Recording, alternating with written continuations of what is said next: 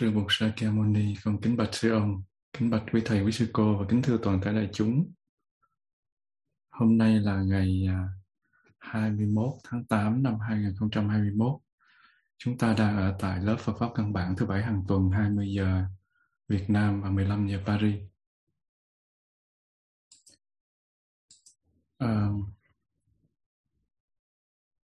mình đã vừa hoàn tất xong chủ đề duyên khởi và mình trải qua các cái buổi à, pháp đàm cũng như là vấn đáp để à, mình hiểu rõ thêm vấn đề.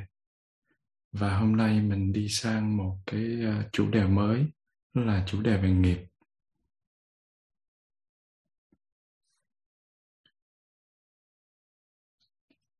Có nhiều người họ than là, sao mà nghe nói ở hiền gặp lành? Ở ác thì gặp dữ.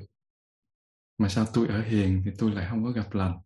Mà người kia nó ở ác mà sao nó nó lại gặp cái điều lành?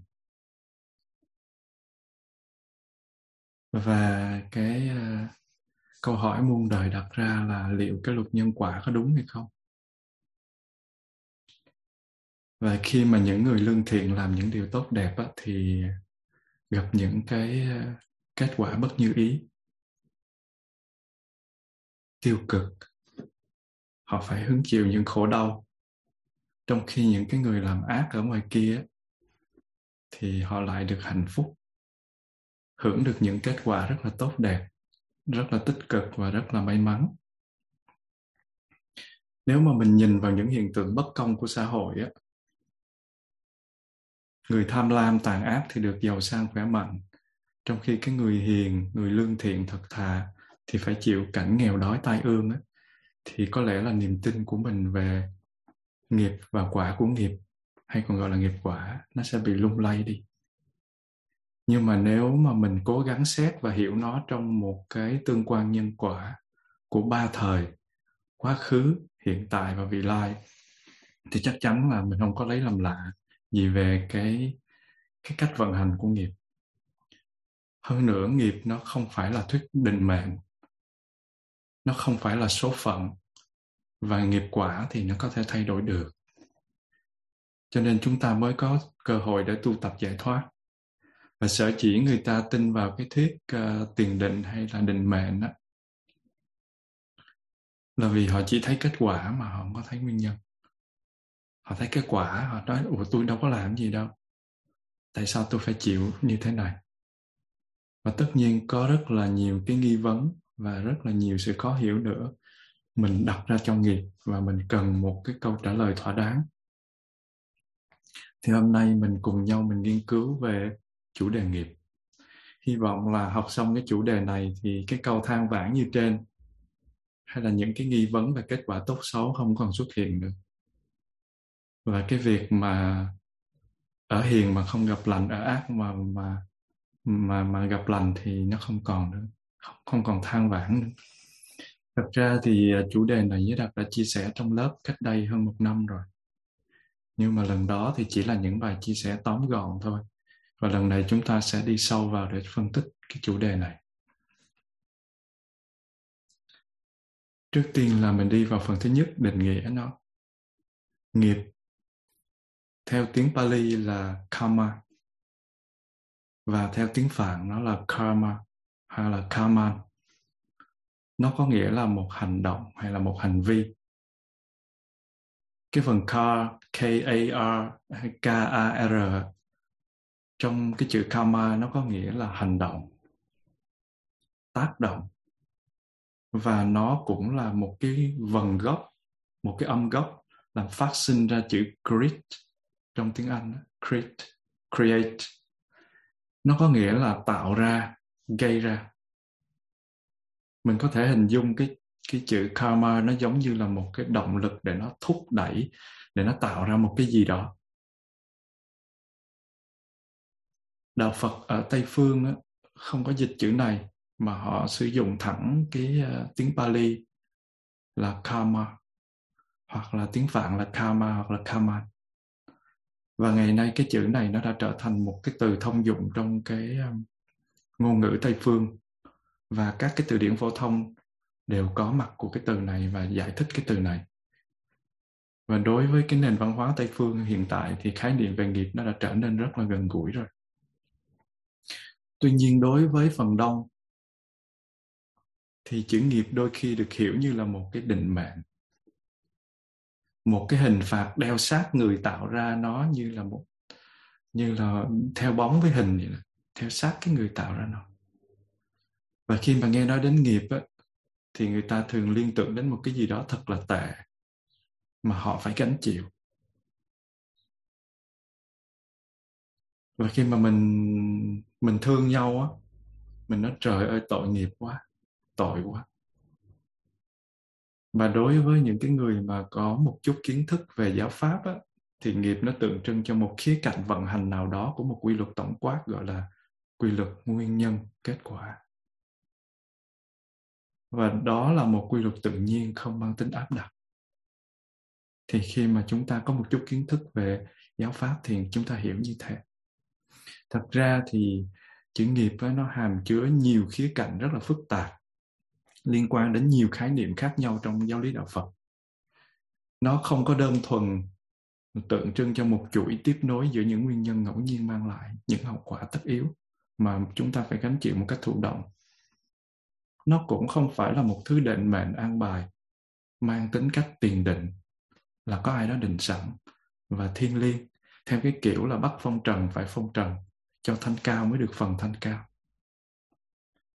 Và ta sẽ không thể nào hiểu được nghiệp nếu chỉ biết đơn giản là căn cứ vào sự phân biệt giữa cái thiện, cái ác, cái tốt, cái xấu, cái đúng, cái sai cái cách suy luận như thế thì nó rất là đơn sơ và thô thiển để có thể hiểu được nghiệp một cách đầy đủ nhất, một cách thỏa đáng nhất. Logic hay là bản chất của nghiệp thực sự nó không mang tính cách trực tiếp, tức là hướng theo một đường thẳng, hoặc tích cực hoặc tiêu cực, mà đúng hơn, nó là một cái sự tương tác vô cùng phức tạp giữa vô số hiện tượng, vừa là vật chất, vừa là phi vật chất nó xuyên qua không gian thời gian. Nó liên quan đến lĩnh vực nội tâm của một cá thể và cả cái thế giới hiện thực ở bên ngoài. Như vậy cuối cùng nghiệp nó là cái gì? Mình thấy là những cái hoạt động của mình đó, được thực hiện theo mấy cách? Ba cách.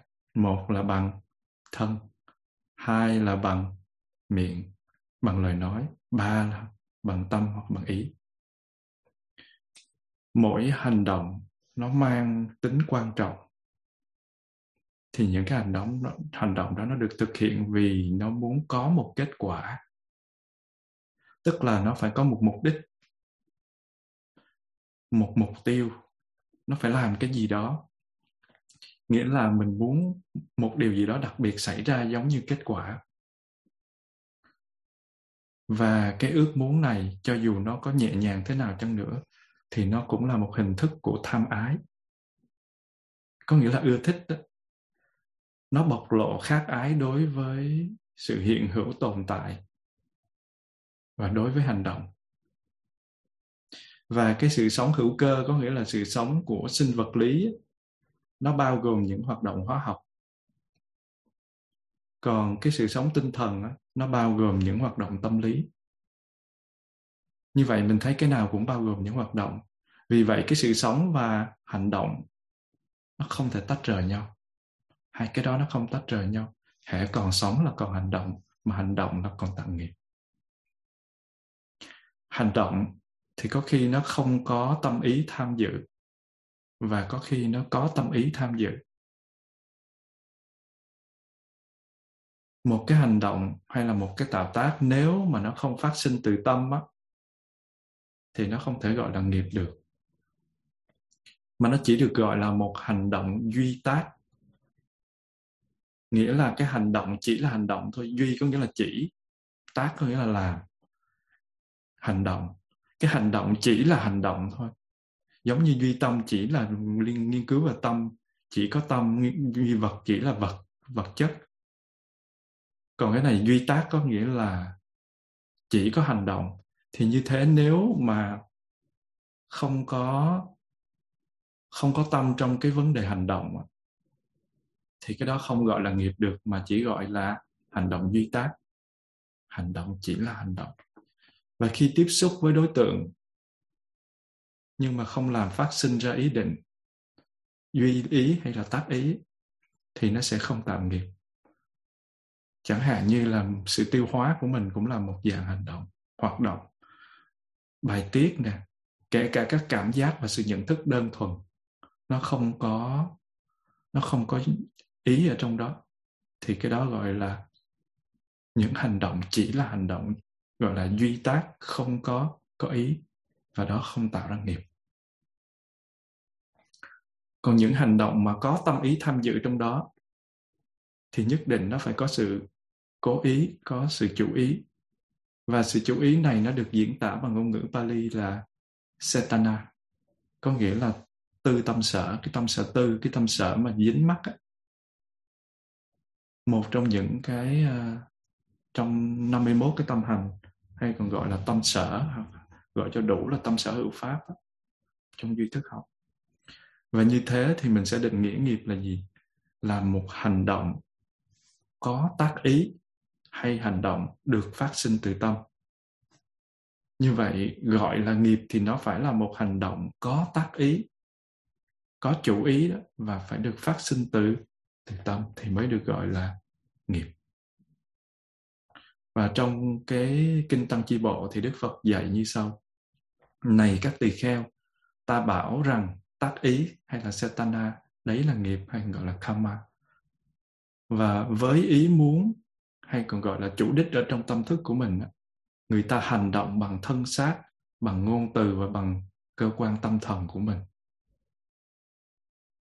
Như vậy để gọi là nghiệp thì phải có tác ý phải có chủ ý. Và nó được biểu hiện ra bằng thân miệng ý. Bây giờ mình đi qua phần 2, đó là con đường đi của nghiệp. Con đường của nghiệp á, có nghĩa là cái lối đi, cái cách vận hành của nghiệp.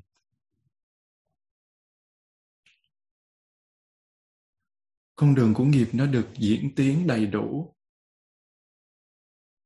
tức là hoàn tất thì nó sẽ trải qua đầy đủ bốn giai đoạn như sau. Giai đoạn thứ nhất là căn bản hay là cơ sở tức là bắt buộc phải có một đối tượng giúp cho nghiệp hướng vào đó để hoàn tất. Thí dụ như mình nói mình tạo nghiệp ăn trộm thì nó phải có đối tượng chứ, là phải có chiếc nhẫn kim cương hay là tiền bạc ở trong ngân hàng chứ. Thì mình mới mới ăn trộm. Như vậy, cái điều kiện tất yếu số một đó là căn bản hay là cơ sở, nó được định nghĩa là một cái đối tượng để giúp cho nghiệp hướng vào đó để hoàn tất giống như mình muốn phạm giới sát thì mình phải có cái gì để mình giết chứ? Như vậy phải có thú hay có người. Hay mình phạm vào giới trộm thì phải có vật để mà mình lấy, vân vân. Và cái điều kiện thứ hai đó là tư duy. Tất nhiên là mình phải có một ý định hay là một ý muốn, có chủ ý đó. Và cái chủ ý này nó phải bao gồm ba thành phần. Thứ nhất là xác định hay là nhận dạng nó hướng vào một cái gì đó, một căn bản nào đó, một cơ sở nào đó. Thí dụ như là một món đồ, một cái viên kim cương, một chiếc máy tính, một ít tiền, vân vân. Thí dụ như là một cái cái cái tâm muốn ăn trộm hoặc là tâm giết thì là một con người hay là một con vật. Đó là tính xác định. Cái thứ hai, khi xác định rồi thì mình phải có sự kích kích động. Có nghĩa là có ý định hay là ý muốn để thực hiện cái cái hành động hoàn toàn có ý thức đó. Thí dụ như mình muốn trộm đồ, mình có cái ý muốn trộm đồ. Rồi cái yếu tố thứ ba đó là bản chất của sự kích động đó là gì? Bản chất của sự kích động hay là sự ham muốn có thể mang tính tiêu cực hay tích cực? Thí dụ như mang tính tiêu cực như mình muốn trộm đồ người ta. Vậy thì cái việc, cái yếu tố căn bản thứ hai là tư duy nó phải có ba phần, đó là xác định, khích động và bản chất của nó là tiêu cực hay tích cực và cái cái điều kiện căn bản thứ ba, đó là hành động. Tức là giai đoạn khi mà ý định hay ý muốn nó được thực thi một cách cụ thể, là giả sử mình thừa dịp người ta không có mặt ở trong cái quán thì mình lẻn vào đó, mình trộm đồ và mình tìm cách cất giấu và điều kiện thứ tư đó là sự hoàn tất, tức là mục đích, ý định đã được thực hiện và hoàn tất. Có nghĩa là hành động nó mang lại hiệu quả, phù hợp với ý muốn. Đồ đã được lấy, đồ đã được cất. Và khi nó hội đủ bốn yếu tố này, yếu tố thứ nhất là cơ sở căn bản, thứ hai là tư duy, thứ ba là hành động, và thứ tư là sự hoàn tất thì nghiệp được gọi là nghiệp hoàn tất nó phải đủ bốn yếu tố với đặt nhắc lại. Thứ nhất là cơ sở là đối tượng để cho mình tác nghiệp. Thứ hai là mình phải có ý định, nghĩa là tư duy. Thứ ba là mình phải hành động. Và thứ tư, mình phải hoàn tất cái hành động đó. Thì cái đó mới được gọi là nghiệp hoàn tất. Bây giờ mình đi vào phần 3 đó là bản chất tâm thần của nghiệp có nghĩa là cái bản chất về cái mặt tâm thuộc về tâm.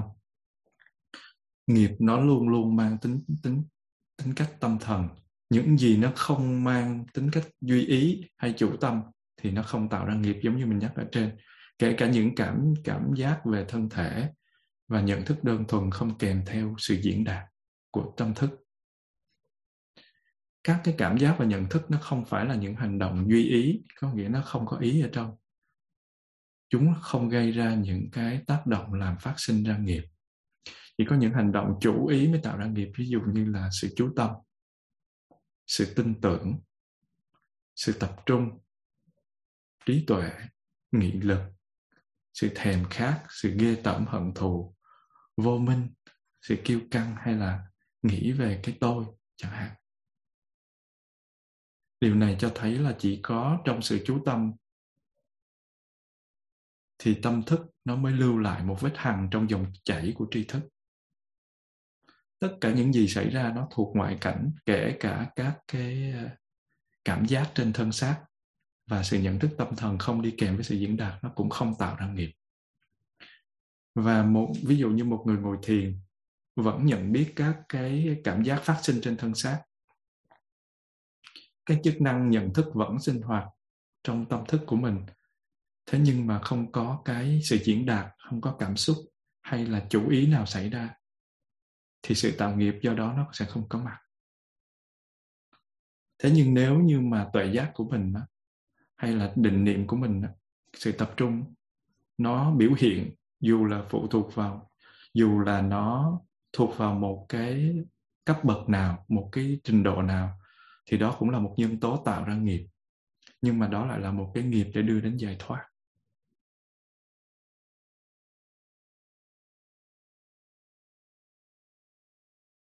Bây giờ mình xét tới cái phần thứ tư đó là cái nghiệp quả hay là kết quả của nghiệp. Nên nhớ nghiệp là nhân. Nghiệp là nhân. Và cái kết quả của nghiệp thì gọi là nghiệp quả. Khi mà mình bị người ta à, chửi mắng thì đó là nghiệp quả. Khi mà mình bị nhận lấy một cái kết quả gì đó thì đó là nghiệp quả nhưng mà bản chất của chữ nghiệp nó chính là nhân. Đương nhiên, xét theo mặt duyên khởi thì ngay trong nhân nó đã có quả, ngay trong quả nó đã có nhân. Nhưng mà xét theo về một chân lý tương đối, sự vật hiện tượng theo tính chất à, tương đối, sự thật tương đối, thì cái nghiệp nó chính là nhân. Và kết quả của nó thì người ta gọi là nghiệp quả. Bởi vì nghiệp là hành động chứ không phải là nghiệp là kết quả. Kết quả của hành động thì có gọi là nghiệp quả. Và nếu như bốn giai đoạn vừa kể trên xảy ra trọn vẹn, thì con đường của nghiệp nó sẽ mang lại ba kết quả theo thứ tự như sau. Thứ nhất là kết quả hoàn toàn chín mùi. Thí dụ như trong trường hợp và tiêu cực thì kết quả đó nó sẽ mang lại là sự tái sinh trong một cái cảnh giới thấp. Thứ hai nó là kết quả phù hợp với nguyên nhân. Nghĩa là kết quả nó mang cùng một thể loại với bản chất hành động. Có nghĩa là kết quả nó luôn luôn phù hợp với xu hướng hay là cái sung năng cái động lực thúc đẩy ấy, một cá thể ưa thích một số hành động nào đó. Thí dụ như là nghiệp do hành động sát nhân nó sẽ thúc đẩy cái cá thể sau khi tái sinh nó mang bản chất hung hăng thích sát sinh hoặc là nhận chịu một cái hậu quả cùng một thể loại với cái hành động chính mình đã thực thi trước kia. Chẳng hạn như sẽ bị giết chết hoặc là phải chết non, chết yểu trong nhiều kiếp liên tiếp. Có nghĩa là sao? Kết quả nó phù hợp với cái nguyên nhân. Cái nhân mà mình tạo ra thì cái kết quả nó phù hợp với cái điều đó. Và cái cái kết quả, cái ờ, cái cái ờ, kết quả thứ ba đó là gì? Là cái kết quả nó phù hợp với quyền lợi.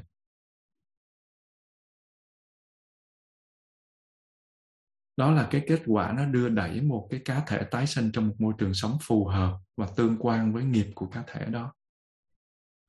Gọi là quyền lợi và vì vì sao vậy? Vì cái mà mình làm ra thì mình phải hưởng tương xứng thí dụ, trong một số nghiệp tích cực thì mình tái sinh về cảnh giới chư thiên hay cảnh giới loài người. Và trong môi trường thuận lợi, chẳng hạn như là mình sinh ra trong một gia đình giàu, đẹp, có văn hóa, có ta, có tiếng tâm, và trong một cái đất nước phồn vinh, hòa bình, không có chiến tranh, ít thiên tai. Ví dụ như mình ở pháp mình được chích Pfizer, trong khi ở Việt Nam, Moderna cũng không có nữa.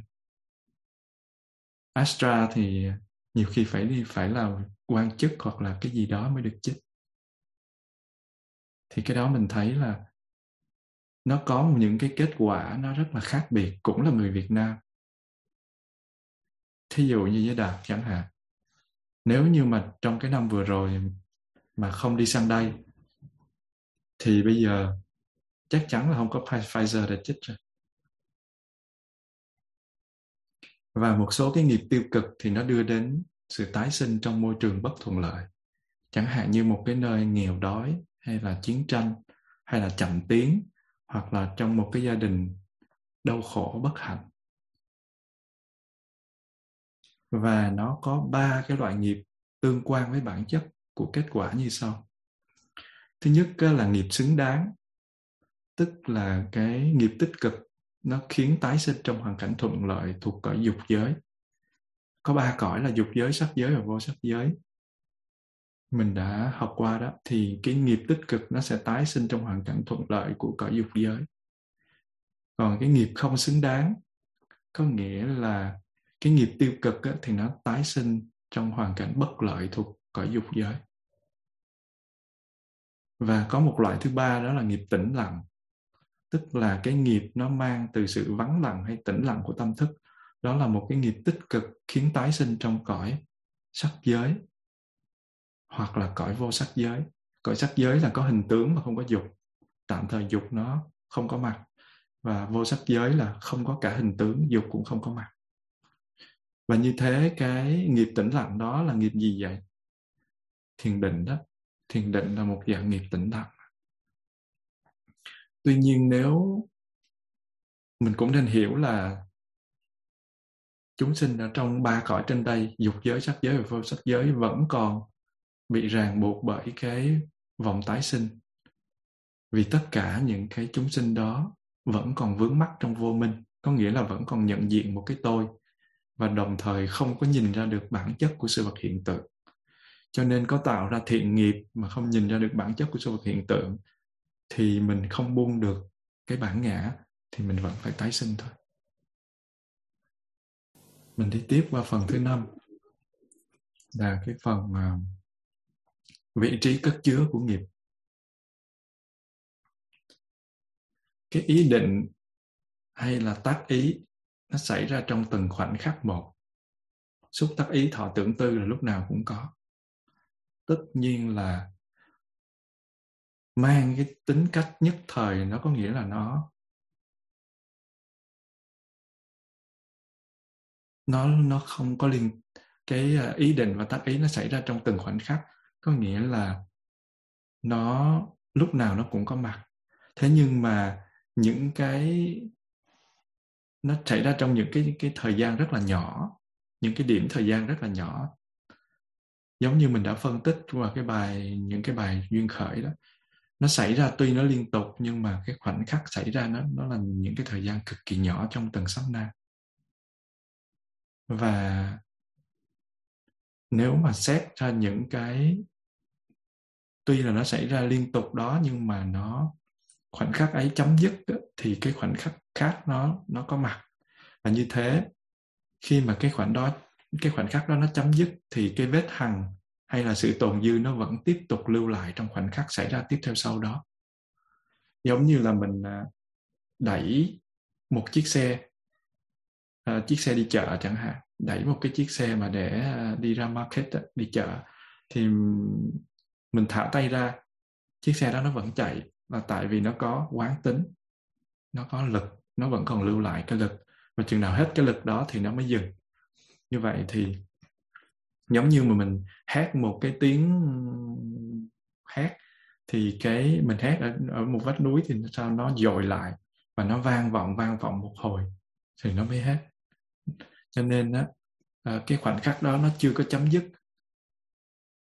Mà cái vết hằn của nó và sự sự tồn dư nó vẫn tiếp tục lưu lại trong cái khoảnh khắc tiếp theo. Đây cũng là cái cái cách giải thích về trí nhớ theo quan điểm của đạo Phật. Và cái vết hằn của cái sự tác ý đó đó, nó lưu lại một cái vết trên dòng chảy tâm thức thì gọi là mầm móng nghiệp lực hay là chủng tử. Và tiếng phạn gọi là vasana. Nó tượng trưng cho một cái sung năng, hay còn gọi là một cái sức mạnh để thúc đẩy. Vào một cái lúc nào đó, khi mà một số điều kiện hay là một cái cái cơ duyên hồi đủ thì nó sẽ tạo ra một hoàn cảnh thuận lợi. Thì các cái vết hằn của nghiệp nó sẽ làm phát sinh ra hậu quả mang cùng một bản chất với tích cực hay là tiêu cực ứng với các cái dấu vết đó. Như vậy sẽ có người đặt ra câu hỏi là, thế thì nghiệp nó nằm ở đâu? Mà nó có thể phát sinh ra nghiệp quả tại sao không thấy trong cơ thể mình? Đặc biệt là trong não, tại sao không tìm ra được? Mình hỏi cái câu hỏi đó giống như mình hỏi rằng là quả táo nó nằm ở đâu trong cây táo khi mà táo chưa trổ hoa? Khi mà cây táo chưa trổ hoa thì mình tìm được quả táo không? Mình tìm hết từ trong ra ngoài, từ trên xuống dưới cây táo, mình không có thể thấy được cái quả táo. Nhưng mà khi đủ điều kiện thuận lợi thì quả táo nó tự động biểu hiện trên cây táo. Thì khi mà một cái vết hằn nó được lưu trên cái dòng tri thức của một cá thể thì nó sẽ liên kết với vô số các dấu vết khác. Tức là những cái ý định hay là những tác ý có sẵn từ trước hoặc sẽ, sẽ phát sinh sau đó nó tạo ra một sự kết hợp. Nó mang một cái xu hướng chung gọi là trend đó. nó thúc đẩy cái cá thể đó phát phát hiện ra trong tương lai những cái tác ý mang một xu hướng nào đó mà cá thể đó không cưỡng lại được. Và cái tác ý nó sẽ xui khiến cho cái cá thể đó phạm vào những cái hành động mang tính cách tự phát, có nghĩa là thực thi một cách tự động. Như vậy, tóm lại, nghiệp nó gồm có hai thành phần và cả hai đều thuộc lĩnh vực tâm thần. Cái thành phần thứ nhất đó là ý định, tức là thuộc cùng một loại phi vật chất với tâm thức và thành phần thứ hai đó là vết hằn. Nó ghi khắc trên dòng tâm thức của một cá thể. Và vết hằn có thể nó hiển hiện và chuyển thành quả bất cứ lúc nào. Do đó nó có thể gọi là mầm móng tồn lưu ở trong trong tri thức. Và cái mầm móng đó nó sẽ tác động và chi phối sự hình thành của một cá thể trong tương lai. Tức là nó ảnh hưởng đến sự cấu tạo hình tướng và tâm thức của cá thể đó.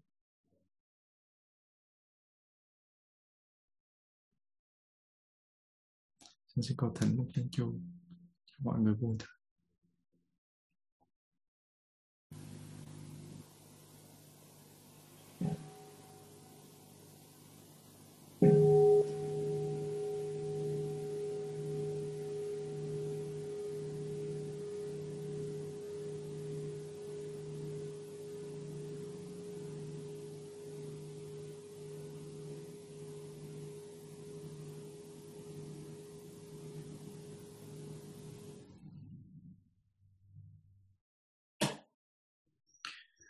Người ta chia cái ờ, cái nghiệp ra rất là nhiều loại và rất là nhiều tên gọi cho nên học tới cái bài nghiệp á, thực sự phải nhớ rất là mệt.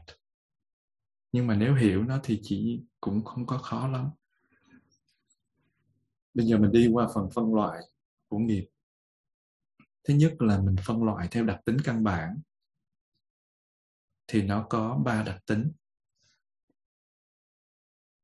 đặc tính thứ nhất là tính quyết định của nghiệp.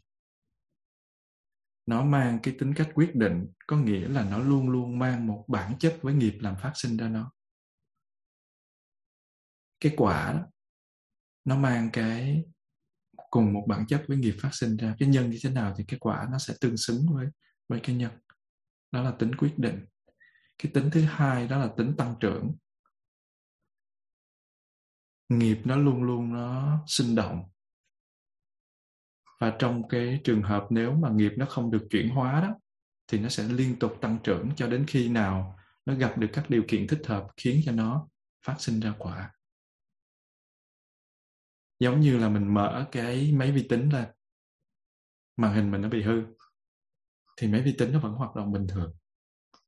Mình thay một cái màn hình khác, thì tự nhiên các chữ nó sẽ biểu hiện ra, những khuôn mặt nó sẽ hiện ra. Vì mình mình mình đang ờ, có cái lớp zoom màn hình nó hư một cái là mình không thấy gì hết. Rồi sau đó mình sẽ thay một cái màn hình mới vô thì mình sẽ thấy nó biểu hiện ra. Cho nên cái nghiệp nó luôn sinh động và trong trường hợp nếu mà nó không được chuyển hóa thì nó cứ liên tục tăng trưởng cho đến khi nào nó gặp các điều kiện thích hợp thì nó phát sinh ra quả. Nó cứ tập hợp tập hợp tập hợp lại và nó chờ cơ hội. Một cách tự nhiên. Và cái tính chất thứ ba là tính chất hoàn tất của nghiệp. Khi mà nghiệp nó đã hoàn tất rồi thì nó không thể tan biến đi được và nhất định nó sẽ tạo ra quả trong một thời gian nào đó, trong một thời điểm nào đó. Tất nhiên là trừ trường hợp nghiệp ấy nó được chuyển hóa bằng sự tu tập. Còn nếu như không có được chuyển hóa, nếu mà để bình thường thì nó không bao giờ tan biến, nó phải được biểu hiện ra quả.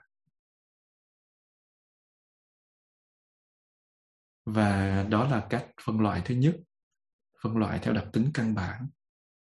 Cách phân loại thứ hai đó là phân loại theo bản sắc và cường độ. Như vậy mình có hai loại, đó là thiện và bất thiện nghiệp. Cái chữ karma hay là nghiệp, nó là hành động có chủ ý và kết quả của hành động được biểu hiện ra thì gọi là nghiệp quả. Vì thế, cái nghiệp là cái nguyên lý tích cực và quả nó là phương thức thụ động của tương lai sắp tới. Mình hành động bây giờ thì quả nó sẽ được biểu hiện sau đó. Mình hành động ở quá khứ thì bây giờ mình đang nhận những cái quả. Và sở dĩ người ta tin vào cái thuyết tiền định hay là định mệnh hay số phận là tại vì họ không thấy cái cái nhân, họ chỉ thấy cái quả thôi. Bây giờ có ngồi đóng trình hình ở đây mà không biết là tại sao tôi lại có mặt ở đây trong cái tiến trình duyên khởi ấy, thì cả nhân lẫn quả nó được trình bày trong những cái mối quan hệ thích đáng mình đã học ở trong trong những bài trước. Và một người có thể bị điếc bị câm hoặc là bị mù bẩm sinh. Đây là hậu quả của một cái nghiệp bất thiện nào đó nó được thể hiện nơi tâm thức của họ trong cái sát na tâm cuối cùng của thời cần tử và kiếp trước và suốt cuộc đời thì họ có thể phải gánh chịu những cái hậu quả của nghiệp đó dù nó có là như thế nào. Nhưng mà cái sự kiện đó thì không ngăn họ tạo ra nghiệp mới thuộc loại thiện để phục hồi lại sự thăng bằng trong kiếp kế. Có nghĩa là không vì cái quả đó, không vì cái nghiệp đó nó biểu hiện thành quả như thế mà người ta sẽ không có làm được điều thiện. Người ta vẫn làm được điều thiện hơn nữa, nhờ sự trợ giúp của một cái thiện nghiệp từ quá khứ nào đó, cộng với sự nỗ lực của tự thân họ và những cái hoàn cảnh thuận lợi trong kiếp hiện tại tất nhiên là kể cả việc giúp đỡ của người khác từ cái lòng thương, từ cái lòng từ bi, thì những cái ảnh hưởng của nghiệp xấu đó thậm chí có thể được giảm nhẹ ngay trong kiếp hiện tại. Và những trường hợp như vậy, nó xảy ra ở khắp mọi nơi. Và có khi thì người ta còn vượt qua được những cái tật nguyền ghê gớm nhất về cả thể xác lẫn tinh thần đến một cái mức độ khó đến không thể ngờ. Có những cái người có một cái ý chí siêu tuyệt và những người bình thường làm không có được. Và bởi vì cái quả xấu đó mà họ lại có được một cái ý chí rất là lớn. Và kết quả là họ chuyển được một cái quả xấu thành lợi ích cho bản thân và cho mọi người nhưng mà cái điều này đòi hỏi phải có sự can đảm và có cái sức mạnh ý chí vô cùng phi thường, phải phi thường lắm. Vì phần lớn những cái người trong hoàn cảnh như vậy, họ vẫn cam chịu thụ động những cái hậu quả của nghiệp xấu của họ cho đến khi cái quả đó cạn kiệt. Thông thường là vậy. Đa số là ý chí nó lụi tàn đi và mình rất là đau khổ, mình trầm cảm, mình buồn bã. Nhiều khi mà mình bị chuyển một công ty chuyển một cái nơi trốn trốn làm việc thì mình đã bị trầm cảm tuyệt vọng mà mình đã buông buông xuôi rồi. Huống chi là những cái người mà họ gặp những cái nghiệp chướng nặng nề như vậy. Đương nhiên nó có vẫn có cái cái biến số. Và đây ắt là trường hợp của những người suy nhược tâm thần bẩm sinh hay là nằm trong những trạng thái à, thấp kém của những cái khổ đau hầu như không có một khả năng nào cho việc tận dụng ý chí và họ phải lệ thuộc hoàn toàn vào cái cái kết quả tiền định. Cho đến khi nào mà cái quả đó chấm dứt theo tự nhiên của nó thì họ mới bắt đầu có cơ hội để mà phục hồi. Như vậy thì nhờ nhìn nhận các cái yếu tố tiền định tiền định đây không có phải là định mệnh, không có phải là ai đó quyết định mà những yếu tố đó những cái yếu tố mà đã được tạo ra mà nó chính thành kết quả rồi đó. Thì nhờ những cái yếu tố tiền định ở một mức độ nào đó, nhưng mà đồng thời vẫn duy trì y thế tuyệt đối của ý chí. Cho nên đạo Phật giải quyết được một số vấn đề đạo đức mà dường như không thể giải quyết bằng cách khác. Có nghĩa là nếu như mình vẫn duy trì được cái cái tâm kiên trì, một cái tinh thần bất bất bại, một cái ý chí tuyệt đối thì mình vẫn có thể giải quyết được tất cả mọi thứ. Cho dù là ở một những cái nghiệp xấu như thế nào chăng nữa. Và một phần của cá tính con người và những cái điều kiện trong đó nó được tồn tại, được tiền định bởi những nghiệp quả, bởi những cái nghiệp và toàn bộ cá tính trong quá khứ. Nhưng mà trong phân tích tột cùng thì tâm có thể tự giải thoát được sự ràng buộc của cái cấu trúc cá tính quá khứ và nó có thể dấn thân vào một cái hướng mới tuy nhiên là nếu mà mình nỗ lực hết cả thì mình cũng có thể đi ra. Và đến đây thì mình thấy rằng là ba cái nhân của nghiệp bất thiện là tham, sân và si, nó tạo ra quả dị thục là quả xấu. Quả dị thục có nghĩa là cái quả nó chính nó biến đổi. Nó có dị thời nhi thục, dị loại nhi thục và biến dị nhi thục mình đã học, mình đã nhắc qua rất nhiều. Thì mình thấy là ba cái nhân để mà tạo ra nghiệp bất thiện đó là tham sân và si. Và ba cái nhân của nghiệp thiện đó là vô tham, vô sân và vô si. Và tùy theo bản chất của ý định và hành động thì nghiệp nó sẽ mang sắc thái và cường độ khác nhau. Cái hành động bất thiện hay là hành động tiêu cực thì nó sẽ được thúc đẩy bởi những cái hình thức khác ái nó kết hợp với ba yếu tố mình mô tả là tham sân si thì nó sẽ đưa ra cái quả khổ nó gây đau khổ. Còn cái hành động thiện hay là tích cực á, thì nó về phương diện đạo đức thì nó được thúc đẩy bởi ba cái yếu tố mình vừa kể trên là vô tham vô sân vô si thì kết quả nó sẽ mang lại sự tốt đẹp. Nhưng mà có một cái loại khác đó là hành động trung tính. Thì một cái nghiệp được xem là trung tính về phương diện đạo đức khi nó không được thúc đẩy bởi những yếu tố nào hết dù là tham sân si hay là vô tham vô sân vô si thì kết quả nó mang lại nó cũng không hạnh phúc mà nó cũng không đau khổ. Nó là nghiệp trung tính. Và nếu muốn xác định bản chất đích thực của nghiệp thì phải phân biệt thật là rõ ràng về bản chất của ý định và sự chú tâm là gì và bản chất của hành động thực thi là gì.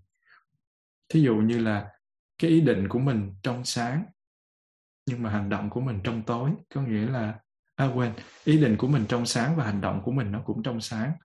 Thì thí dụ như là nó xuất phát từ tâm từ bi đi, hay là hành động giúp đỡ những người khác tránh khỏi khổ đau, thì mình thấy là ý định và hành động nó giống nhau, là nó đều mang tính tích cực. Còn cái ý định của mình thì trong sáng, nhưng mà cái hành động của mình thì đêm tối. Nghĩa là ý định trong thâm tâm thì nó mang tính cách tích cực, nhưng mà nó khi nó hành động, nó phát lộ ra bên ngoài là sự nghiêm khắc và giận dữ nhằm mục đích cảnh giác và làm thức tỉnh người ta giống như là các cái cái ờ, cô mà đi dạy ấy, rất là thương học trò nhưng mà ở ngoài là gõ gõ đầu hay là khẽ tay để cho em nó ngoan hơn cho những học sinh tốt hơn cho sinh viên tốt hơn. Thì cái đó gọi là ý định thì trong sáng nhưng mà hành động thì đen tối.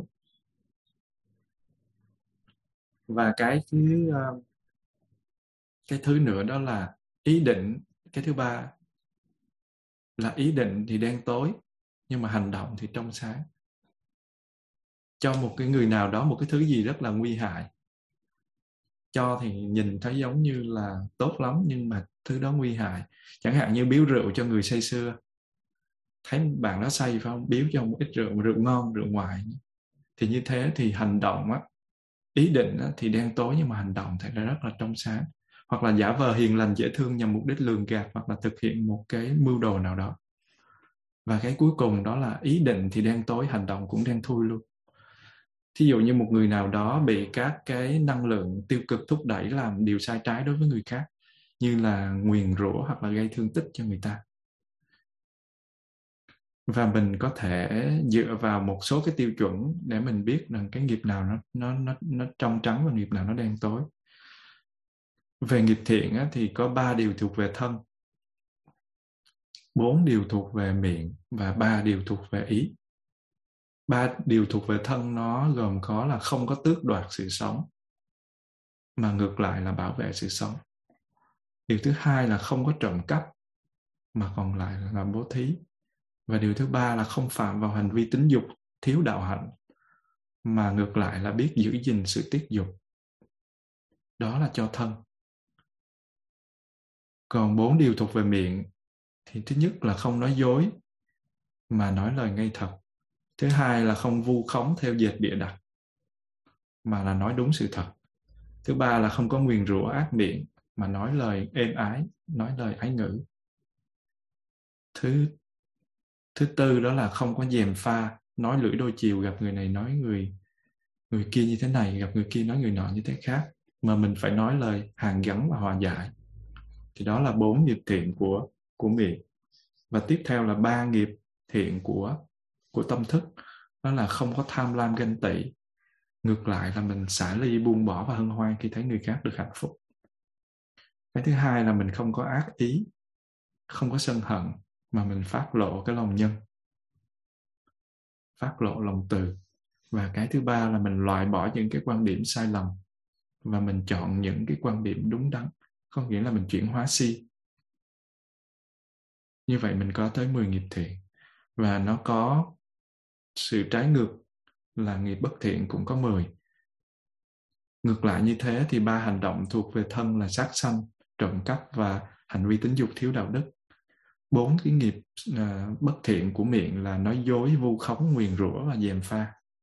Và bốn cái hành động thuộc về tâm thần mang tính chất bất thiện đó là tham hay là thèm muốn, sân hay là ác tâm, si hay là nuôi dưỡng những quan điểm lệch lạc, thì đó là mười nghiệp bất thiện. Những cái hành động nó được thực hiện một cách máy móc hay là vô tình hoặc là ngẫu nhiên so với cái hành động khác có một mục đích hoàn toàn khác, không có giống nhau và nó không tạo ra gì thuộc quả ngoài những cái hậu quả có tính cách máy móc tức thời của chúng nếu mà mình đạp lên trên một con kiến ở trong bóng tối thì mình không có trách nhiệm đạo đức gì về cái chết của con kiến đó hết. Mình vô tình mình ngồi xuống mình nhìn kỹ rồi nhưng mà mình vô tình mình ngồi xuống vẫn có một cái con uh, ruồi nó bay tới nó ngồi dưới nó nó đậu ở dưới bàn tọa của mình thì nó chết. Thì mình cũng không có trách nhiệm đạo đức về cái chết đó mình mình chỉ là một cái công cụ vô tình của nghiệp riêng của con kiến trong việc tái tạo cái chết, trong việc tạo ra cái chết của nó thôi. Nghiệp riêng của con kiến. Nhưng mà xét trong một cái tầm ảnh hưởng rộng lớn của những hành động hay là nghiệp thuộc loại vô tình, thí dụ như mình ngộ sát người đi, thì vốn mình không thể tránh được như vậy đâu, không có tránh được như con kiến đâu. Và những cái nghiệp quan trọng hơn trong cuộc sống của mỗi người đều bị chi phối bởi một cái nhân này hay nhân khác trong sáu cái nhân thiện và bất thiện tham sân si hoặc vô tham vô sân vô si thôi. Và ngay cả cái nơi mà đời sống về phương diện vật lý không hoạt động, thì những tư duy nó vẫn làm việc và nó vẫn tạo ra nghiệp. Hệ có tư duy là có nghiệp. Bởi thế cái sự tu tập tâm ở chỗ là loại trừ, chứ không phải là đè nén.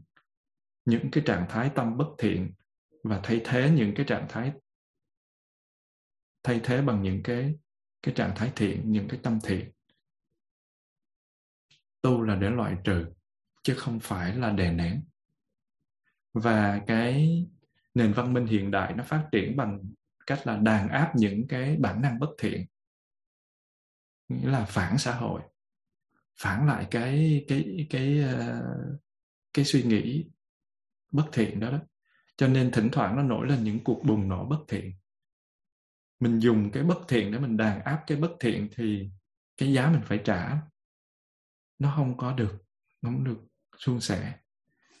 Và một cái cuộc chiến tranh nó nổ ra và những cái kẻ mắc cái chứng cuồng sát giống như là cảm tử, tự động xuất hiện và tội cái cái người mà làm nên tội đó, cái tội ác, cái người cái người gây ra tội ác, họ lại được khen và ngược lại như thế thì đạo Phật nhắm vào việc loại trừ những yếu tố tinh thần bất thiện chứ không phải là đi đàn áp những cái điều bất thiện. Và để làm được điều này thì những cái kỹ thuật thiền đặc biệt là cần thiết. Giống như có một lần với đạt à, bực bội khó chịu với cái việc mà người ta chích hai mũi thuốc rồi người ta đi ra ngoài. Người ta không sợ không sợ lây bệnh người ta, lúc nào người ta cũng nói là hai mũi rồi mà thầy. Thì lúc đó với đạt nổi sân lên. Bực bội là dùng một cái cách để để bắt người ta phải hiểu cái điều đó. Nhưng mà khi mình nổi sân lên mình bắt người ta hiểu thì cái mặt mình nó như con quỷ và cái nguồn năng lượng của mình nó không có làm cho người ta hiểu được vấn đề mà nó làm cho người ta sợ. Bởi vì mình bực bội không phải chỉ những người đó mà mình bực bội luôn cả toàn bộ những cái con người mà có một cái nhận thức như vậy cái việc mà một em nhỏ nó không có được chích thì nó có thể đi lây nhiễm cho người khác. Nhưng mà người ta lại nói nó nhỏ mà. Đâu có cần phải đeo khẩu trang, đâu có cần phải bảo hộ. Chính cái suy nghĩ đó nó mới nó mới là một cái thứ lây lan ra. Đương nhiên một sự vô tình thì không sao, nhưng mà nếu mình có chủ ý thì đó là nghiệp. Và nhưng mà nếu như mà mình đi bảo hộ cho cái cái đúng của mình á, mình sân lên thì mình cũng sai bét luôn. Mình dùng một cái năng lượng đàn áp người khác, bằng lời nói thôi. Nhưng mà nó đều là không có đúng. Tại vì sự thể hiện ra là một cái điều sai trái. Cho nên đạo phật nhắm vào việc loại trừ yếu tố tinh thần bất thiện. Nghĩa là mình cũng được quyền nói chứ. Mình cũng được quyền trình bày. Nhưng mà nếu mà mình trình bày được bằng cái yếu tố vô sân, vô hại, bằng một năng lượng bình an thì mình trình bày. Nếu như không, mình là người sai trước và nếu mà mình đàn áp như thế thì nó sẽ có một sự phản phản lực. Và mình mệt chứ không có ai mệt hết. Cho nên đạo Phật nhắm vào việc loại trừ những yếu tố tinh thần bất thiện để làm điều này thì mình phải có tuệ giác. Và có những cái kỹ thuật, những người nào mà ngồi thiền thì họ có cái khả năng họ điều điều phục tâm ở trong lúc ngồi thiền.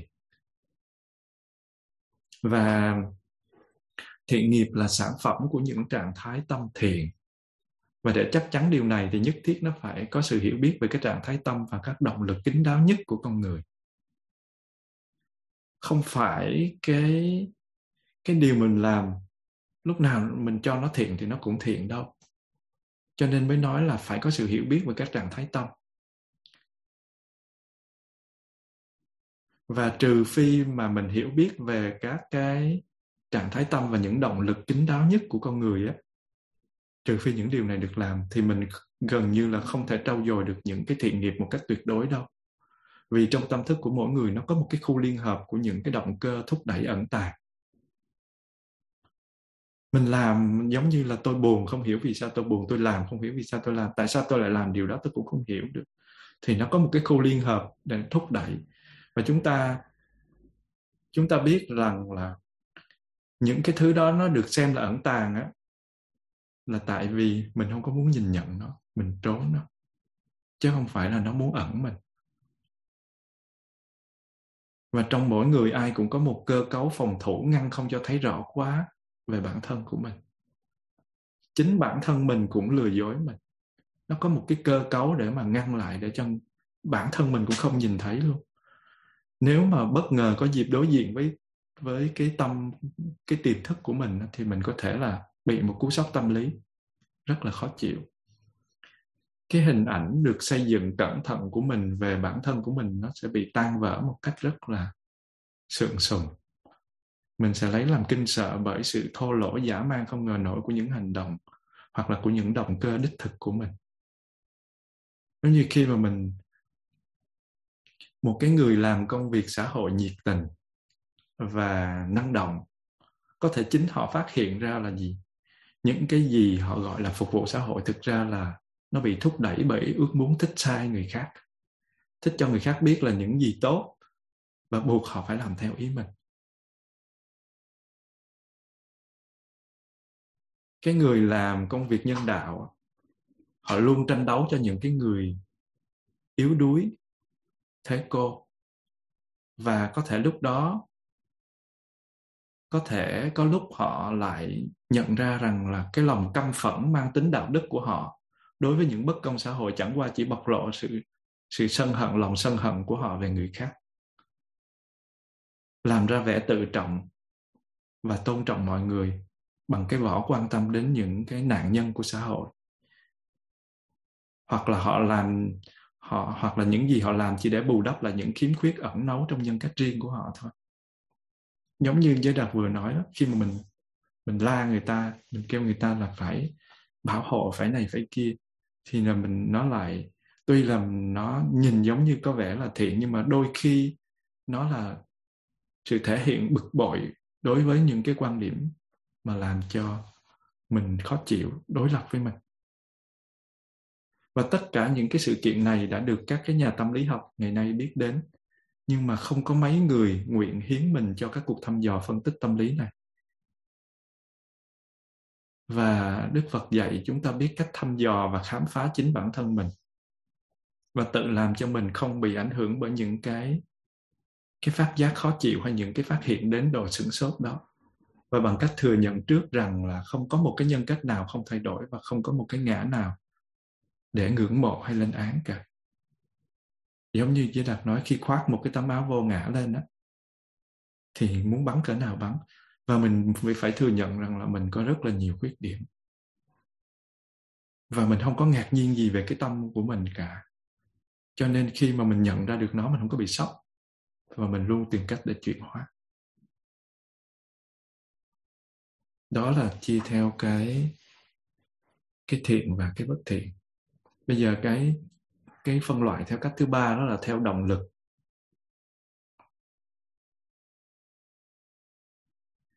Thì nó sẽ chia ra thành nghiệp thúc đẩy và nghiệp bị kích động. Nó có hai loại. Tại sao gọi là nghiệp thúc đẩy? Bởi vì nó là ý nghiệp. Tức là cái nghiệp này nó mang cái tính cách chủ động. Nó giữ vai trò xui khiến và kích động. Nó vai trò chủ đạo. Và nghiệp thúc đẩy là nghiệp phát sinh từ những ý định trong tâm thức. Và một cái loại nghiệp thứ hai đó là nghiệp bị thúc đẩy hay là bị khích động tức là cái nghiệp thực thi do tâm thúc đẩy, do ý chí xui khiến. Nghiệp bị thúc đẩy hay là nó bị kích động, nó biểu hiện ra nó gồm thân nghiệp, khẩu nghiệp và ý nghiệp phát sinh trong tâm thức. Ví dụ như là mình thù một cái người nào đó, mình hận một cái người nào đó, thì cái đó gọi là nghiệp thúc đẩy. Mình mình chủ động mình hận, mình chủ động mình ghét và cái nó biểu hiện ra là mình lấy lấy gậy mình đánh. Hoặc là mình chửi. Hoặc đó là mình không đánh, không chửi nhưng mình âm mưu, mình hãm hại. Có nghĩa là thân miệng ý của mình nó biểu hiện ra cái sự thù ghét đó.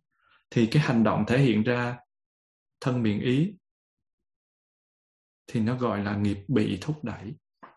Vì thù hận cho nên nó tạo ra một nguồn năng lượng, nó thúc mình phải hành động. Và trong cái trường hợp này dĩ nhiên là cái mưu đồ ám hại là cái ý nghiệp, cái cái biểu hiện ra của ý nghiệp nó lại trở thành một cái hành hành vi trong tâm thức và có thể xem nó lại là nghiệp thúc đẩy. Nó bị thúc đẩy rồi nó lại thành nghiệp thúc đẩy. Tóm lại là cái loại nghiệp thứ nhất có nghĩa là nghiệp thúc đẩy nó mang tính cách chủ động và cái loại nghiệp quan trọng hơn cả. Và bởi vì nó giữ cái vai trò chủ đạo khích động, thúc đẩy làm phát sinh ra thân miệng, ý. Có nghĩa là những cái năng lượng tạo ra từ thân, từ miệng, từ ý gọi là thân nghiệp, khẩu nghiệp và ý nghiệp. Mà người ta phân chia cái cái nghiệp theo dạng thứ tư đó là theo tiến trình, thì mình có hai loại. Loại thứ nhất là định nghiệp và loại thứ hai là bất định nghiệp. Xét theo cái tiến trình từ nhân đến quả đó thì nó có hai loại, đó là định nghiệp và bất định nghiệp. Thế nào là định nghiệp? Là cái nghiệp nó được lưu chuyển trong thời gian ổn định và từ nhân đến quả nó thống nhất với nhau. Giống như là cái trứng gà sau khi nó được ấp trong một thời gian dài thì nó sẽ nở ra một con gà. Hệ ấp là nó nở. Và nói chung thì các nghiệp nó sẽ nhất định đưa đến kết quả. Giống như là mình ăn thì mình sẽ no, mình uống thì mình sẽ hết khát thì như vậy được gọi là định nghiệp. Và cái kết quả nó không thay đổi được thì gọi là kết quả của định nghiệp. Nên nhớ nghiệp là nhân nhé, nghiệp là hành động chứ không phải nghiệp là quả. Kết quả của nghiệp thì gọi là nghiệp quả. Và thứ hai là bất định nghiệp là cái nghiệp nó không dẫn đến kết quả hoặc là kết quả sẽ thành tựu trong thời gian bất định hoặc là có thể giữa kết quả và nguyên nhân không hoàn toàn thống nhất với nhau, thì được gọi là bất định nghiệp. Cách chia thứ năm, đó là chia theo thời gian, nghiệp cũ và nghiệp mới. Nếu mà căn cứ theo thời gian thì mình nhận ra hai loại, một loại nó đã chính và một loại nó đang diễn tiến trong cái vòng tạo nghiệp. Cái nghiệp cũ là cái nghiệp được tích lũy từ nhiều đời trong quá khứ và hiện tại thì nó chính rồi chẳng hạn như là cái thân của mình đây nè, và cái hoàn cảnh sống xung quanh của mình. Mình đẹp hay là mình xấu, mình mập hay là mình ốm, mình khôn hay mình dại, mình ngớ ngẩn hay là mình thông minh, mình hạnh phúc hay là mình bất hạnh đó. Thì đó là cái hoàn cảnh sống và cái thân thể của mình đây nè. Thì đó chính là nghiệp cũ, nó đã được trổ quả. Và ngày nay do cái nghiệp nó được, nó trổ quả là do mình gieo trồng ở trong quá khứ, trong rất là nhiều kiếp và các cái nghiệp quả của thân nó gọi là quả dị thục có nghĩa là quả được chính được biến đổi được chính từ ở nhân quá khứ. Và cái loại thứ hai là nghiệp mới. Nếu như cái thân thể này là nghiệp cũ thì mọi tạo tác của cái thân thể này đang làm và sẽ làm của mình hôm nay đó là do các cái cái cái ờ, cái cái, cái thân thể này là nghiệp cũ thì những cái tạo tác mình đang làm và làm của ngày hôm nay là do các tạo tác trước đó mình thừa hưởng. Và sự thành đạt của ngày mai như thế nào thì nó phụ thuộc vào hành động của ngày hôm nay. Có nghĩa là những cái gì mà mình đang được hưởng thì nó đã qua rồi. Mình đang được thừa hưởng nghiệp cũ. Và nếu như mà mình không có chuyển hóa, mình vẫn giữ nguyên, mình được quyền thay đổi, mình không thay đổi thì mình sẽ tạo nghiệp mới. Và những cái gì mà nó chưa có mình tạo tác thì nó sẽ thành nghiệp mới trong cái kinh tương ưng số 4 thì Đức Phật dạy là mắt, tai, mũi, lưỡi, thân và ý là nghiệp cũ. Và các hành động của mắt, tai, mũi, lưỡi, thân, ý trong hiện tại là nghiệp mới. Mắt, tai, mũi, lưỡi, thân, ý có nghĩa là cái cái cơ thể này nè và cái ý này nè, là con người của mình đấy. Nó đang biểu hiện nó là nghiệp cũ. Còn các cái hoạt động của nó, cái hành động của nó trong giây phút hiện tại đây chính là những nghiệp mới. Như vậy mình có thể chuyển hóa cái nghiệp mới này trong giây phút hiện tại và cũng có thể chuyển hóa được nghiệp cũ luôn. Quên chuyển hóa được nghiệp cũ và, và không tạo những nghiệp mới những cái nghiệp xấu mới. Nói chữ nghiệp thì thường mình cứ bị lầm vô chữ chữ chữ bất thiện nghiệp. Và trong cái truyện kiều á, thì à, À, nhà thơ Nguyễn Du đã chỉ rõ cái nghiệp cũ với nghiệp mới ở trong một cái đoạn thơ là sư rằng phúc họa đạo trời, cội nguồn cũng ở lòng người mà ra. Có trời mà cũng có ta, tu là cội phúc, tình là dễ oan thì mình thấy là họa và phúc hay còn gọi là thiện và ác là đạo trời. Đạo trời ở đây ý muốn nói gì? Cội nguồn để sinh ra. Thì đó chính là nghiệp cũ nghiệp cũ. Còn ta đây chính là nghiệp mới. Tu là cội phúc, còn tình là giới ban bây giờ chọn đi. Muốn chọn cái nào? Thì đó, cái đoạn này nó đã nói đến nghiệp cũ và nghiệp mới một cách rất là rõ ràng. Sư rằng phúc họa đạo trời. Cội nguồn cũng ở lòng người mà ra. Cũng do lòng người mà ra. Có nghĩa là nghiệp cũ hay nghiệp mới gì hết mình cũng phải chuyển hết. Và mình có cơ hội đó mình phân theo cái năng lực, cái dạng thứ sáu là phân theo năng lực. Thì mình sẽ có bốn loại, đó là tập quán nghiệp, tích lũy nghiệp, cực trọng nghiệp và cận tử nghiệp. Cái năng lực của nghiệp được trình bày theo từng loại nghiệp khác nhau trong một tiến trình tâm lý, rồi nó đưa đến sự hình thành các đặc tính của nghiệp. Thứ nhất là mình có tập quán nghiệp, đó là cái tập có nghĩa là hành động được lặp đi lặp lại quán là thói quen. Như vậy tập quán nghiệp là cái nghiệp được huân tập bởi một thói quen trong đời sống hàng ngày. Nó có thể là thói quen thuộc tâm lý, hành vi hay cách ứng xử, vân vân. Thí dụ như là mình ăn ớt nè, mình uống cà phê nè, mình hút thuốc nè, mình vừa ăn vừa xem phim nè, mình vừa ăn mình vừa nói đó là tập quán nghiệp, nó riết nó thành quen. Và cái loại thứ hai nó là tích lũy nghiệp tích là gom lại, làm cho nó tăng lên tích lũy. Là các cái nghiệp được tích lũy dần dần như mình rót nước vô thùng. Mỗi tuần mình đều học pháp nè. Thứ bảy nè, mỗi ngày mình đều tập thể dục. Mỗi ngày mình đều ngồi thiền, mỗi ngày mình đều uống rượu hay là hút thuốc, vân vân. Thì có thể xem thân của mình giống như là một tích lũy nghiệp từ vô thủy cái thứ ba là cực trọng nghiệp là các cái nghiệp gây ấn tượng xấu ác cực mạnh trong tâm lý của con người. Có những cái tội mình có thể tha được, nhưng có những tội mình không thể tha được. Phạm các tội ngũ nghịch như giết cha, giết mẹ thì người đó thật sự là khó tha. Cho nên cái đó gọi là cực trọng nghiệp. Trọng là nặng. Cực trọng là rất nặng. Vô cùng nặng. Và cái loại thứ tư là cần tử nghiệp. Là một cái dạng năng lượng hay là một cái động lực thúc đẩy lúc sắp chết hay là những cái sức mạnh tâm lý của con người trước lúc trước lúc chết trước lúc tắt thở.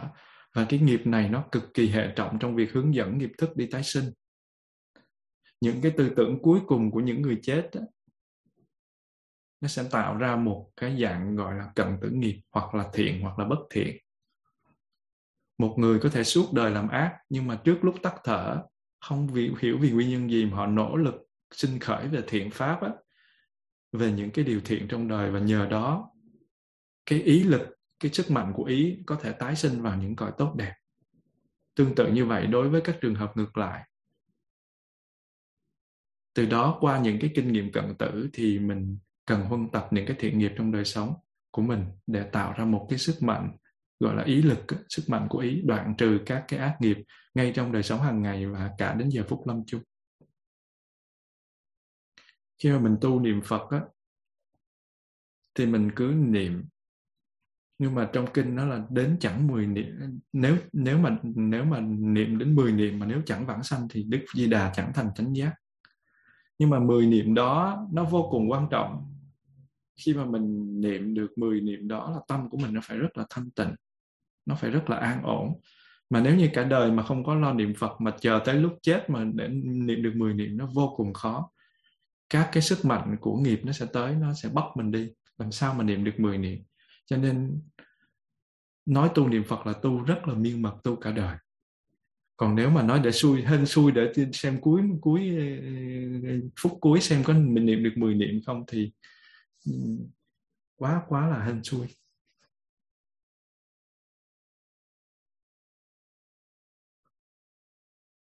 Và như thế thì có một cái câu chuyện là mà giới Đạt có kể rất là nhiều lần là có cái bà cụ đó bà bị xe bò tông đó. Đức Phật biết là bà cụ này sẽ bị xe bò tông là sẽ bà sẽ bà sẽ sinh vào cái cõi dữ. Thì Đức Phật mới biểu hiện ra ở đằng trước mặt của bà, của bà cụ không xa và đi tới đi ngang qua cố tình để mà khất thực từ cái miếng cơm bà cụ mang cho chồng và bà cụ để mà đem ra đồng để dùng buổi trưa. Thì bà đó, bà phát khởi lên một cái tâm thiện, cúng dường cái bữa cơm đó. Khi Đức Phật nhận bữa cơm đó xong, dùng tại chỗ chú nguyện cho bà. Và cuối cùng cái xe bò tới nó tông bà và bà mất. Và nhờ cái phước à, cái cái tâm thiện cuối cùng ở cận tử nghiệp đó đó, cho nên bà được sanh lên làm chư thiên nữ. Thì như thế là nguyên cả cái cuộc đời làm ác, nhưng mà vì một thắng duyên nào đó bà được có cơ hội được được gặp Đức Phật để mà bà được cúng dường thì bà lại chuyển được cái nghiệp đó. Đương nhiên cũng không có thể nói là, không có thể nói là ngẫu nhiên được. Nó phải có cái phước từ nhiều kiếp. Mình nhìn cái kết quả xong cái mình lo làng lo xóm lên, ôi trời ơi, nếu vậy thì thôi chứ nhân quả ở đâu? Thật ra mình phải nhìn tới một cái cái cái cái quá trình từ quá khứ cho tới tương lai còn mình nhìn có cái khoảng đó thì cũng bằng mình nhìn cái con cừu mà nó bị con chó cắn vậy thôi. Thực ra con chó nó kéo con cừu lên trên khỏi mặt nước nhưng mà mình nhìn có một phần tấm hình rồi mình lo làng lo xóm lên trời, con chó này nó ác quá thì tội con chó quá. Đó là cái phần cần tưởng nghiệp rồi bây giờ mình chia theo cái loại thứ bảy, đó là tính chất chung và riêng. Thì mình có cộng nghiệp và biệt nghiệp. Chiên hồi cái xoàn đầu luôn biệt nghiệp là nghiệp của mỗi cá nhân, là hành động riêng của họ. Những kết quả của nghiệp đó nó cũng là thừa kế riêng của của mình. Và chỉ một mình mình có toàn quyền đối với những cái hoạt động của mình thôi. Cho dù những người khác có thể cố gắng buộc mình phải làm ở một mức độ nào đó. Thí dụ như mình làm giảng viên đại học, mà hiệu trưởng bắt mình nâng điểm cho con ổng qua cái môn của mình mình không làm thì mình sợ bị đì, mà mình làm thì mình sẽ tạo nghiệp xấu. Nhưng mà ông tác động, ông hiệu trưởng ông tác động vô trong mình thì có một chút thôi. Mình không làm mình cũng không chết được. Mình vẫn còn có thể đi làm việc tiếp nhưng mà mình không có được thương thôi. Mình bị đì thôi. Thì nếu mà mình mình có quyền lựa chọn ở một cái mức độ nào đó có nghĩa là dù là người khác có thể cố gắng buộc mình làm, nhưng mà mình vẫn được quyền lựa chọn. Tuy nhiên, một cái nghiệp bất thiện được làm dưới sự cưỡng bức, có nghĩa là sự bắt buộc mạnh mẽ của một cái người khác, thì nó hoàn toàn không có cái sức mạnh giống như khi mà một mình mình tự nguyện làm. Mình bị áp chế thì cái kết quả nó nó sẽ khác. Cái kết quả của nghiệp nó sẽ khác. Và dưới sự đe dọa, tra tấn hoặc là cái chết thì một người có thể buộc phải hành hạ hay là giết một người khác nhưng mà trong trường hợp như vậy thì mình có thể tin rằng là tính chất của nghiệp nó sẽ không nghiêm trọng như là mình cố tình chọn theo cách đó. Có nghĩa là mình chủ động. Và cái trách nhiệm đạo đức nặng nề nhất nó lại thuộc về cái người bắt mình phải hành động. Nhưng mà trong ý nghĩa tuyệt đối thì mình vẫn phải gánh chịu một phần trách nhiệm nào đó, vì trong trường hợp cùng đường nhất, mình vẫn có thể tránh làm hại người khác bằng cách là mình chọn cái chết hoặc là bản thân mình chịu tra tấn, nhưng mà mình lại không chọn cách đó thì mình vẫn phải chịu liên đới một phần nghiệp. Mặc dù mình bị cưỡng ép. Và cái thứ hai đó là cộng nghiệp. Điều này đặt ra cho mình câu hỏi về nghiệp chung. Như mình đã thấy là gì? Nghiệp của mỗi người là cái kinh nghiệm cá nhân của của họ. Không ai có thể can thiệp vào nghiệp của người khác. Một điểm nào đó vì thế cho nên là không có người nào có thể xen vào để làm thay đổi những kết quả của nghiệp riêng được. Tuy nhiên, những trường hợp xảy ra, một số trường hợp giống như là hợp tác với nhau trong cùng một cái loại công việc và chia sẻ cùng một cái loại ý nghĩ. Họ quan hệ mật thiết với nhau và có ảnh hưởng lẫn nhau, thì cái tâm lý đại chúng nó sẽ tạo thành nghiệp đại chúng. Thí dụ như trong lớp thứ bảy này, chúng ta đang học chung chúng ta đang có chung một hành động nghe pháp và mong muốn hiểu phật pháp. Mình có nghiệp chung là nghe nghe pháp, gọi là cộng nghiệp. Mà nếu mà cái anh chàng với đặc này mà nói bậy thì tiêu hết cả nhóm chết chùm. Phá hỏng kiến thức hết của người ta. Và lỡ mà sinh vào cái gia đình hiểu biết Phật pháp và ba mẹ ngồi thiền nên cực chẳng đã thì con cũng phải ngồi thiền thì cái đó gọi là cộng nghiệp. Nhưng mà ba mẹ ngồi thiền thì ba mẹ theo dõi hơi thở. Còn con á, thì ngồi thiền nhưng mà con ngủ gục. Con chứng ngủ thiền thì đây là biệt nghiệp. Cộng nhưng mà lại có biệt biệt nhưng mà lại có cộng. Và do đó có rất có thể là có những người này họ hình thành cùng một mô thức tác nghiệp. Và từ đó dẫn đến việc họ cùng hợp tác với nhau qua một số kiếp sống và chia sẻ cùng một loại kinh nghiệm cho nên vợ và chồng cũng phải xét lại. Tuy là cãi nhau đó nhưng mà cùng tác cùng một cái loại nghiệp cho nên mới gặp nhau, ở với nhau mấy chục năm luôn. Cho dù là sâu xé nhau, cho dù là dằn xé nhau, cho dù là làm khổ nhau nhưng mà cũng có những cái cộng nghiệp, hợp tác rất là là nhiều kiếp. Thực ra chính cái loại nghiệp cộng đồng này có nghĩa là cộng nghiệp này nó tạo thành các loại thế gian khác nhau. Thế gian mà mình đang sống những trạng thái khổ đau nhiều hơn và những trạng thái hạnh phúc tương đối. Và mỗi người sống trong loại kiến trúc vũ trụ mà họ trang bị cho chính họ. Và chính cái nghiệp của họ và nghiệp của chúng sanh giống như họ đã tạo ra cái thế gian đó. Giống như là cái dạng tâm thức của người pháp nó đã tạo ra một cái nước pháp và tâm thức của người việt nó tạo ra, ra cái nước việt vậy đó. Và những tâm thức của các thầy các cô tạo ra cái đàn mai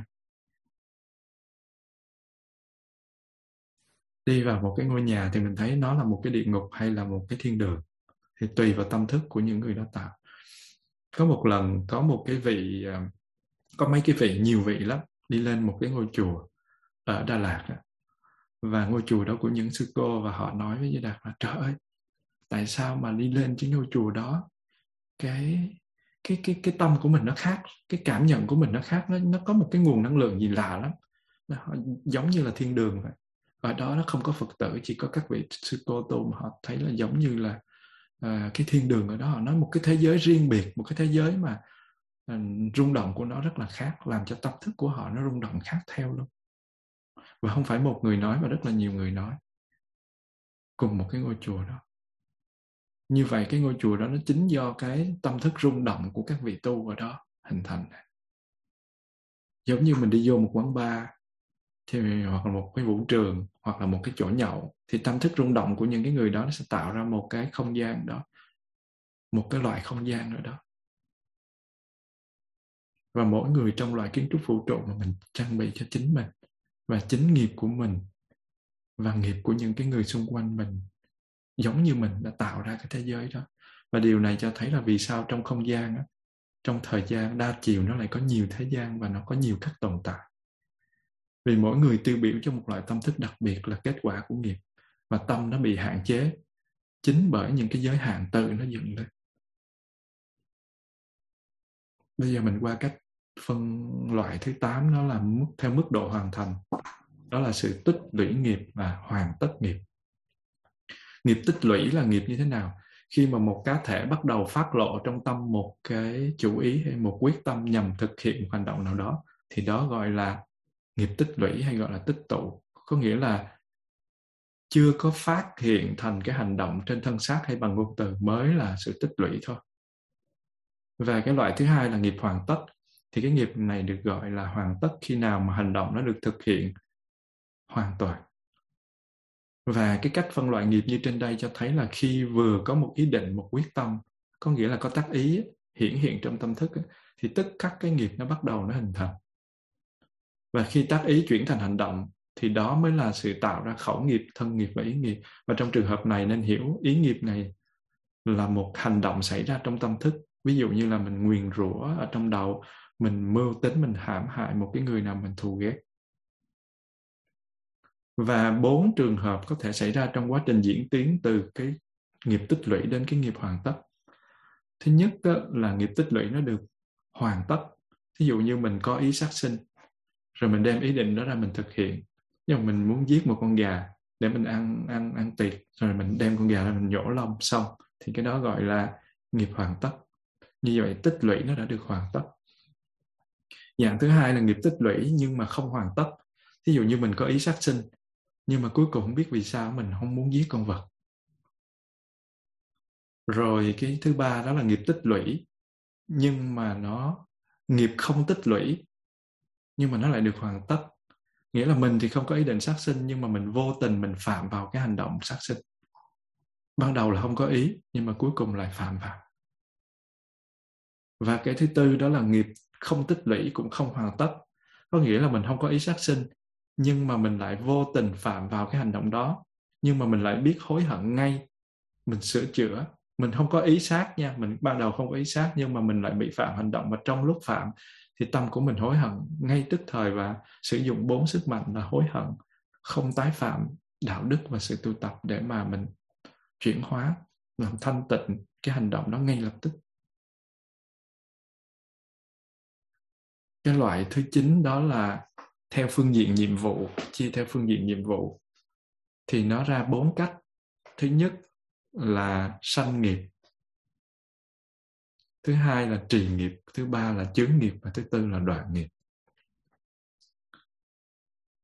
Cái nghiệp tạo ra sự phức hợp năm uẩn hay là danh và sắc vào lúc sinh và qua mọi giai đoạn sinh của nó trong suốt đời sống thì gọi là sanh nghiệp. Thứ hai là trì nghiệp. Cái sanh nghiệp này đó chính là cái cái nghiệp đi đầu thai á kiết sinh thức đó, nó gọi là kiết sinh thức đó là một cái nghiệp mà à, nó nó nó nó nó mang đi từ cái kiếp trước mà đi qua kiếp sau bởi vì cái động lượng cái động lực của nó vẫn còn. Cho nên là nó cái, cái khi mà mình mất đó, thì cái kiết sinh thức nó đi tái sanh. Thì cái này đó gọi là sanh nghiệp. Tức là nó tạo ra cái phức hợp năm uẩn hoặc danh sắc vào lúc mình sinh ra và qua mọi giai đoạn sinh của nó trong suốt cái đời sống. Cái thứ hai là trì nghiệp trì nghiệp đó là một cái loại nghiệp không có những cái dị thuộc quả, có nghĩa là không có chính nó chỉ có khả năng duy trì các cái quả nghiệp hiện hữu thôi, nghĩa là nó là động lực để mà duy trì nghiệp, năng lượng để duy trì nghiệp. Loại thứ ba đó là chướng nghiệp, là một cái loại nghiệp mà nó có một cái sức mạnh vô cùng thiện hoặc vô cùng ác. Nó đè bẹp được các cái nghiệp quả khác, làm trì hoãn hay là ngăn lại sự trổ sanh của những nghiệp quả đó giống như là bà cụ vừa rồi đó. Bà đáng lẽ là bà được sinh vào cái cõi giới thấp sau khi bà bị xe bò tông. Nhưng mà cái nghiệp mà cúng dường cho đức phật đó, một cái người mà có đạo đức uh, gọi là nổi tiếng trong vũ trụ này và phủ trùm lấy một cái cái cái cái sức mạnh đó, đó thì bà cúng dường bà tâm bà xả ly và bà có một cái phước lớn thì cái đó nó là một cái chướng nghiệp, nhưng mà thiện chướng nghiệp có nghĩa là nó nó đánh bẹp luôn. Nó có, nó đánh bẹp cái ờ, cái cái tất cả các nghiệp ác của bà tạm thời. Nó nó phủ lên trên đó, nó nó chướng luôn, để cho nó ngăn che các cái nghiệp ác đi. Và cuối cùng bà được sanh làm thiên nữ. Thì đó gọi là chướng nghiệp. Nhưng mà chữ chướng nghiệp thì thông thường nó có ý nghĩa tiêu cực hơn là tích cực. Nhưng mà chữ chướng nghiệp nó cũng, bản chất của nó không có tiêu hay tích chướng nghiệp có nghĩa là là một cái loại năng lượng, một cái mãnh lực thiện hay là bất thiện, nó đè bẹp được các cái nghiệp quả khác và làm trì hoãn sự sanh trổ. Trì hoãn không có nghĩa là nó nó nó tiêu hủy luôn, mà nó nó chỉ làm ngưng là, ngưng động thôi. Nhưng mà nếu cần thiết trong một cái cái cái cái cái thắng duyên thì nó cũng có thể là nó chuyển mạnh, thì nó có thể là chuyển hóa được các cái nghiệp xấu của mình luôn. Nhưng mà cái đó rất là hiếm và cái nghiệp thứ tư đó là đoạn nghiệp. Đoạn nghiệp có là cái nghiệp tác dụng lớn đến độ nó hủy diệt toàn bộ luôn. Nó diệt hoàn toàn ảnh hưởng của nghiệp yếu hơn và nó thay thế cho những nghiệp quả chính đó luôn. Có nghĩa là nó ăn tươi nuốt sống cái nghiệp kia rồi, rồi nó thay thế luôn. Bởi vì nó quá lớn. Giống như một cái người mà có sát nghiệm cực cực lớn giống như là ngài uh, Angulimala nhưng mà sau khi mà đã tỉnh ngộ đã, đã thấy được bản chất rồi run sợ rồi thì cái nghiệp thiện nó nó có mặt và nó lớn quá. Cái cái nó nó nó lớn luôn cả cái nghiệp ác đó. Thì nó đoạn luôn cả cái nghiệp ác đó. Và cái nghiệp này nó đủ sức mạnh để nó cắt đứt thọ mạng của một người. Vì thế nó được gọi là đoạn nghiệp đúng theo nghĩa đen.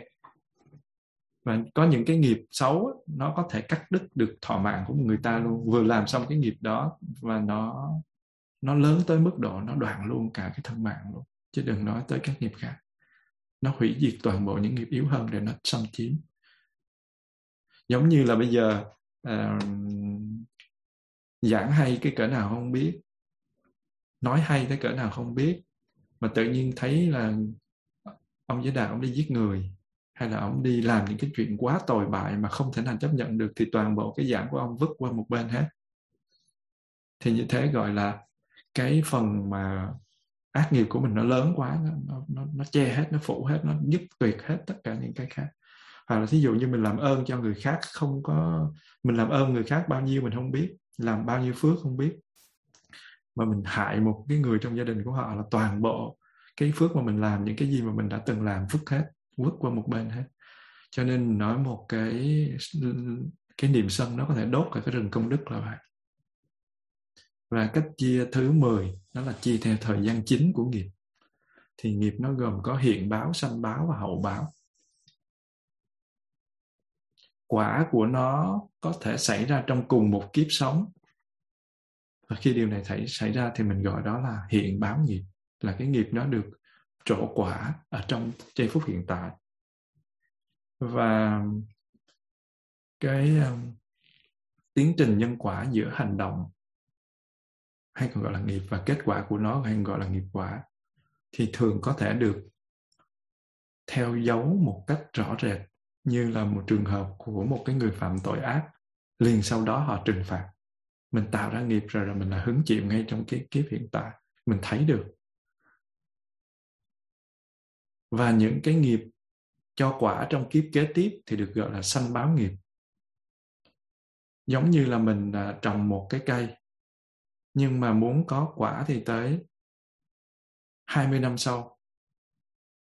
Mà mình thì hết sống tới chín mươi mấy tuổi rồi 20 năm sau sống kiểu gì nữa.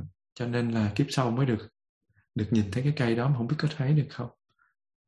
Hoặc là thí dụ mình à, làm một cái việc gì đó mình ủ rượu đi. Rượu 50 năm mà bây giờ mình đã sáu bảy chục tuổi rồi thì để có được cái rượu 50 năm đó thì chỉ có kiếp sau thôi chứ kiếp này làm sao? Cho nên nó là có những cái mà thời gian của nó chín không có kịp. Cho nên nó chín rất là là sau cái kết quả nó, nó rất là lâu. Và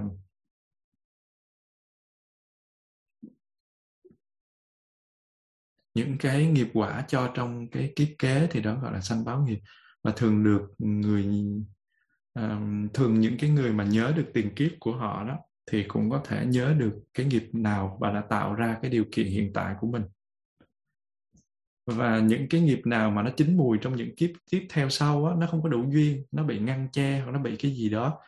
Và từ cái kiếp thứ hai trở đi á, không phải là kiếp sau mà là kiếp thứ hai trở đi thì người ta gọi là hậu báo nghiệp. Hậu là sau báo là kết quả. Cái nghiệp nó được biểu hiện thành kết quả sau hai kiếp trở lên và đây là những cái nghiệp mà do thường xuyên làm và trở thành thói quen và có khuynh hướng cho quả nhiều lần trong những kiếp sau đó.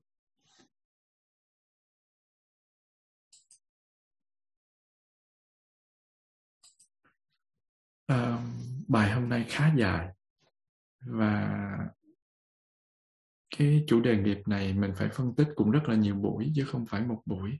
Thì hôm nay mình đã đi qua các cái cách phân loại đặc biệt là cái phần phân loại nó quá dài và quá nhiều kiến thức nó ờ, cái ờ, từ ngữ nó nhiều cho nên mình phải nhớ nhiều. Thì thôi mình à, sẽ ngưng cái bài tại đây. À, không thôi học nữa à, nó nó nhức cái đầu. À, và tuần sau mình lại tiếp tục các cái phần sau của nghiệp và mình sẽ bàn cái chủ đề này à, sâu hơn là những cái bình thường mà mình hay được nghe. Và như là xin kính cảm ơn đại chúng đã lắng nghe.